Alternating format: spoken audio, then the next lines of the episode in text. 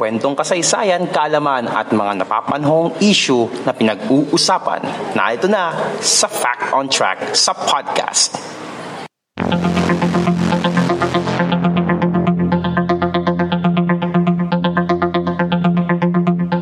Fact on Track sa podcast.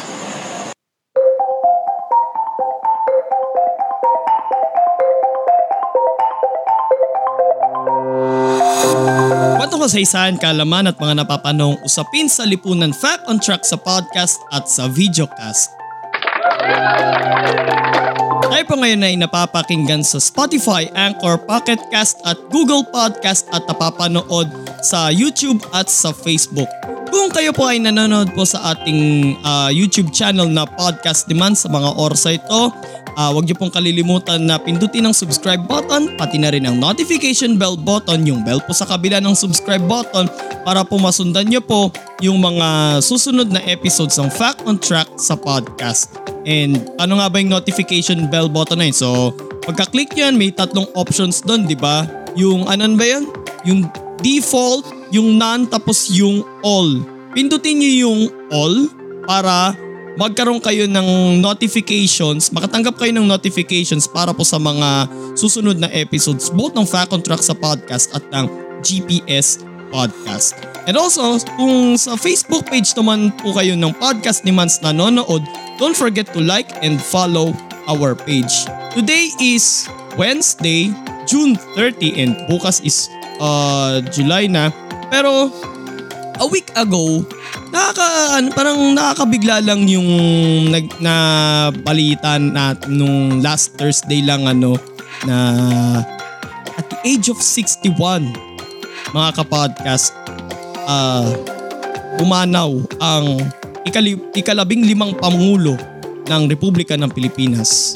Andito sa ating screen, the man, former President Noynoy Aquino. So pag-usapan natin ngayon dito sa episode na ito ang kanyang naging buhay at ang kanyang political career.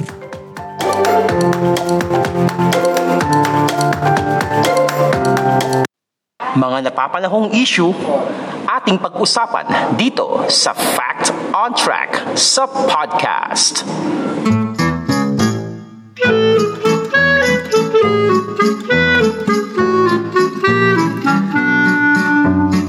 Benigno Simeon Cojuangco Aquino III, or also known as Noynoy, ang uniko iho sa limang anak ni na dating Senador Ninoy Aquino at dating Pangulong Corazon Aquino. So sa limang magkakapatid siya ang pangatlo. Ipinanganak si Noynoy noong February 8, 1960 sa Sampaloc, Maynila, particularly sa FEU Hospital. Mula elementarya hanggang kolehiyo, nag-aral si Noynoy sa Ateneo de Manila University kung saan siya graduate ng kursong Bachelor of Arts, major in Economics noong 1981. Sa maniwala kahit sa hindi, isa sa mga naging propesor niya sa Ateneo ay naging Pangulo rin ng Pilipinas, ang sinundang niyang si dating Pangulong Gloria Macapagal Arroyo. Matapos graduate ay sumama na si Noynoy sa kanyang pamilya na naninirahan na noon sa Boston, Massachusetts. Matapos mapatay sa tarmac ng Manila International Airport si dating Senador Ninoy Aquino noong 1983, bumalik na rin sa Pilipinas ang iniwang pamilya ni Ninoy. 2 taon nang lumipas, si Noynoy ay naging Assistant of the Executive Director ng Philippine Business for Social Progress, isang corporate-led non-profit organization. Naging Assistant Retail Sales Supervisor rin siya ng Mondragon Industries Philippines Incorporated at Assistant Promotions Manager rin siya noon ng Nike Philippines.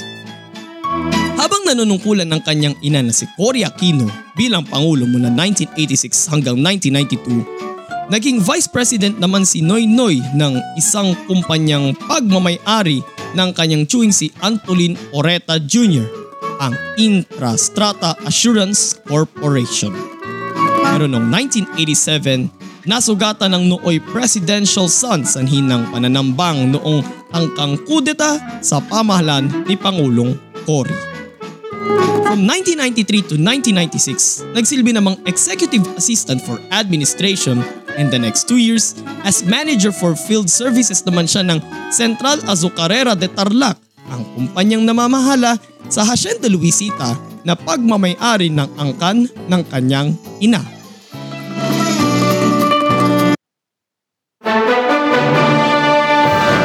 Taong 1998 nang pasukin ni Noynoy ang mundo ng politika. Nahalal siya for 3 terms bilang kinatawan ng ikalawang distrito ng lalawigan ng Tarlac. Naging Deputy Speaker siya ng Kamara noong 2004.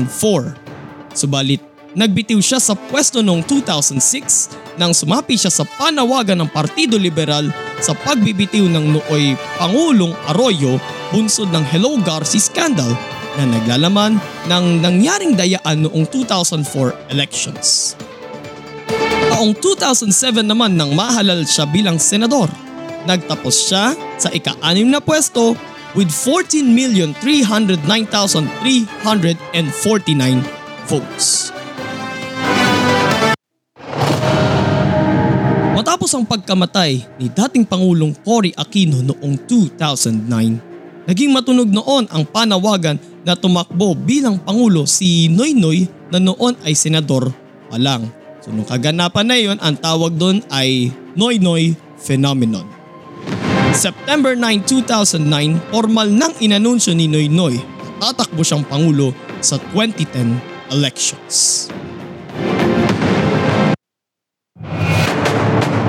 Taong 2010 nang maiproklama bilang ika-15 Pangulo ng Republika ng Pilipinas si Noynoy. Believe it or not, he's the first and only bachelor president ever. Pinairal ni Pinoy kung tawagin or President Noy sa kanyang administrasyon ang kanyang programang Daang Matuwid at ang katagang Kung Walang Korap, Walang Mahirap. Sa kanyang administrasyon, itinatag niya sa bisa ng Executive Order No. 1 ang Truth Commission na naglalayong siyasatin ang mga anomalyang naganap noong administrasyong Arroyo. Subalit, idineklara ng Korte Suprema na unconstitutional ang binuong Truth Commission. Anila, nilalabag dito ang Equal Protection Clause ng Constitution na matatagpuan ninyo sa Article 3, Section 1 ng 1987 Constitution. Isa rin sa mga ipinatupad ng administrasyon ni Pinoy ay ang pagbabawal sa paggamit ng wangwang. At para magsilbi siyang example, pati siya hindi gumamit ng wangwang. Na dati ay ginagamit siya ng mga dumaang Pangulo.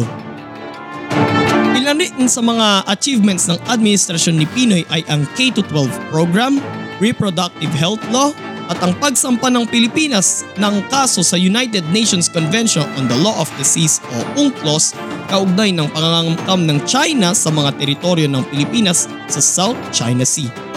Pinirmahan rin ni Pinoy ang Administrative Order No. 29 noong September 5, 2012 na nagpapangalan sa isang bahagi ng South China Sea na sakop ng Exclusive Economic Zone ng Pilipinas. Ito ay pinangalanan niyang West Philippine Sea.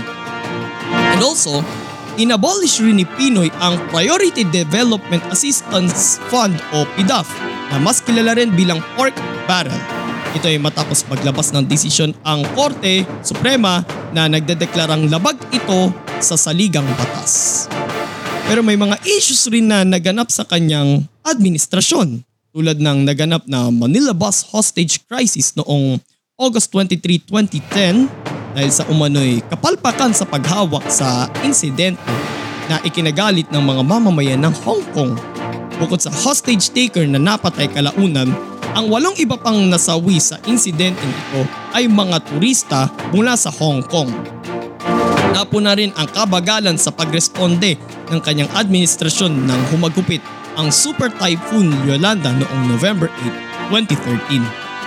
Ang nangyari ring engkwento sa bayan ng Mamasapano sa Maguindanao noong January 25, 2015 kung saan 44 na miyembro ng PNP Special Action Force ang nasawi sa madugong bakbakan na kung saan ang target nila doon ay ang teroristang sina Marwan at si Basit Usman.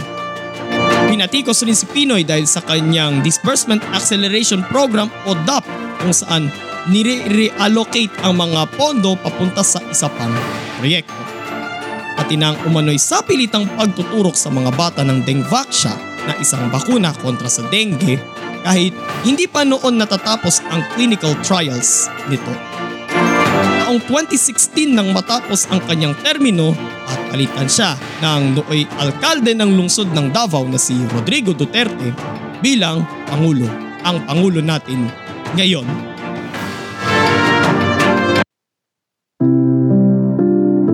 Kilalang simple at babait ang uniko iho ni Ninoy at Cory.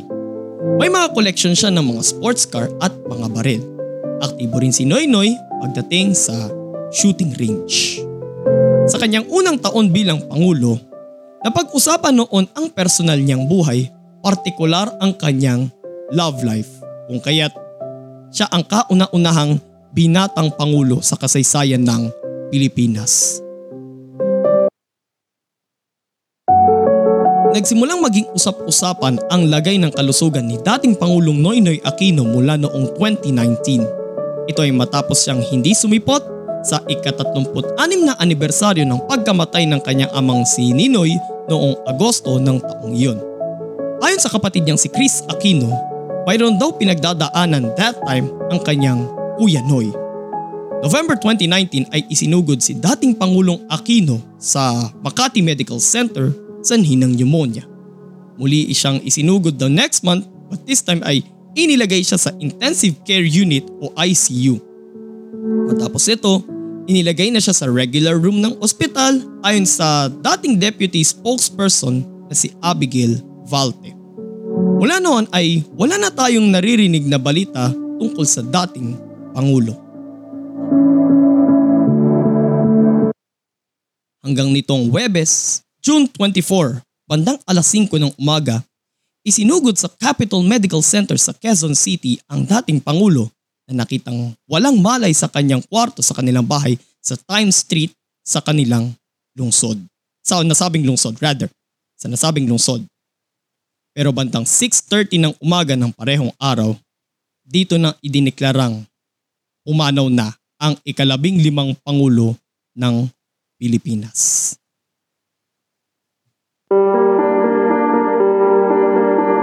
Renal disease, secondary to diabetes ang ikinamatay ni dating Pangulong Aquino. Ayon sa kanyang driver, may nakaschedule pa sana ng 2 dialysis ang dating Pangulo.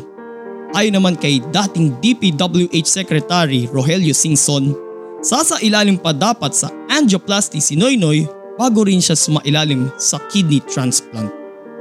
Bumuhos ang pakikiramay sa pagkamatay ni dating Pangulong Aquino. Marami ang nag-alay ng bulaklak sa kanilang bahay sa Times Street at sa ibaba ng LED bulletin sa kanto nito at West 4th Street. Sa kanto ng Times Street at West 4th Street. Nang araw ding yun, i-cremate ang mga labi ni dating Pangulong Aquino. Inilagak ang kanyang abo sa Church of the Jesu sa Ateneo de Manila University the next day at nagdaos ng 3 misa para sa kanya. Noong Sabado naman, June 26, inihatid na ang urno ni dating Pangulong Aquino sa Manila Memorial Park sa Parañaque, katabi ng libingan ng kanyang mga magulang. Nagdeklara ng 10-day period of national mourning si Pangulong Rodrigo Duterte mula June 24 hanggang July 3. Bilang pagluluksa, lahat ng bandila ng Pilipinas ay naka half-mask. Protocol yun kapag may namamatay na mataas na opisyal, especially pag mga dating Pangulo. Pag mga nagsilbing Pangulo or Vice President, yun ang protocol. Ilalagay sa half-mask yung bandila sa gitna, dun sa gitna ng flagpole. Pero kain pa man, rest in peace, President Noynoy Aquino, former President Noynoy Aquino, maraming salamat sa iyong pagsisilbi para sa bansang Pilipinas.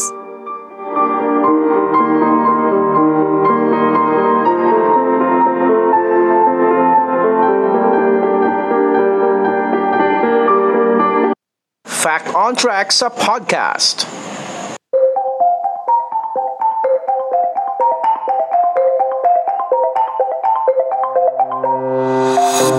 look at this mga kapodcast. Nung namatay si Ninoy noong 1983, the next 3 years, naging pangulo si Mrs. Corazon Aquino. Nung namatay si former President Cory Aquino noong 2009, the next year, dito naman naging pangulo si, yun nga, si former President Noynoy Aquino. And yun na nga, nang namatay nga last Thursday si former President Noynoy Aquino, ang tanong, napapanood natin to sa balita eh, kung uubra pa kaya ang magic ng mga Aquino, kung gagana pa ba yung legacyang iniwan niya. Well, your thoughts? Ilagay nyo na lang sa comment section sa ibaba ng videong ito. So bukas meron pa tayong Fact on Track sa podcast at ang episode naman natin ay tungkol sa mga unang beauty pageants na naganap dito sa Pilipinas bago pa yung big four na mga beauty pageants, yung Miss Universe, Miss World, Miss International at Miss Earth. So kung nagustuhan niyo po yung episode natin ngayon mga kapodcast, like, comment, share, and subscribe sa ating YouTube channel na Podcast ni Mans, and don't forget to click the notification bell button. And also, kung nanonood naman po kayo sa ating Facebook page sa Podcast ni Mans, again, don't forget to like and follow our page. Sundan nyo rin po para kung ano yung S ko nagkakaroon ng SH. Sundan nyo rin po ang Fact on Track at GPS Podcast sa Spotify, Anchor, Pocket Cast, Google Podcast at para lang to sa GPS Podcast sa Apple Podcast. And also follow me on my social media accounts sa Twitter, sa Instagram, sa Laika at sa TikTok. And also maraming salamat po sa panonood po ninyo doon sa ating live stream kahapon sa Kumu na Paliga ni Mans. Ay wait, wala yata yung palakpakan. So ang laging pag-usapan natin doon, every Tuesday tayo alas 7 ng gabi ay mga kwentong basketball, mga trivias, mga updates, and mga historical events sa mundo ng both ng Philippine basketball at ng international basketball. Basta usapang basketball tayo doon sa Paliga ni Mans tuwing Martes sa aking Kumu account at Podcast ni Mans alas 7 ng gabi. And also bukas meron pa rin tayong Fact on Track sa podcast alas 7 ng gabi, and this coming Friday sa GPS Podcast ay magsisimula na ang ating ang isang buong buwan na serye na may temang headlines. So abangan nyo po mga kapodcast sa Biyernes. Ang ating unang pag-uusapan doon ay ang nangyaring Bukawi Pagoda tragedy noong July 2, 1993. So hindi lang yung trahedya yung ikukwento natin doon, yung ilog kung saan nangyari yung incident, pag-uusapan rin natin yan this coming Friday sa GPS Podcast. So ito po si Mans at ito ang Fact on Track sa podcast. Meron pa tayo bukas, okay? Wednesday ngayon and meron pa tayo bukas this coming Thursday. So God bless everyone, God bless the Philippines, purihin po ang Panginoon.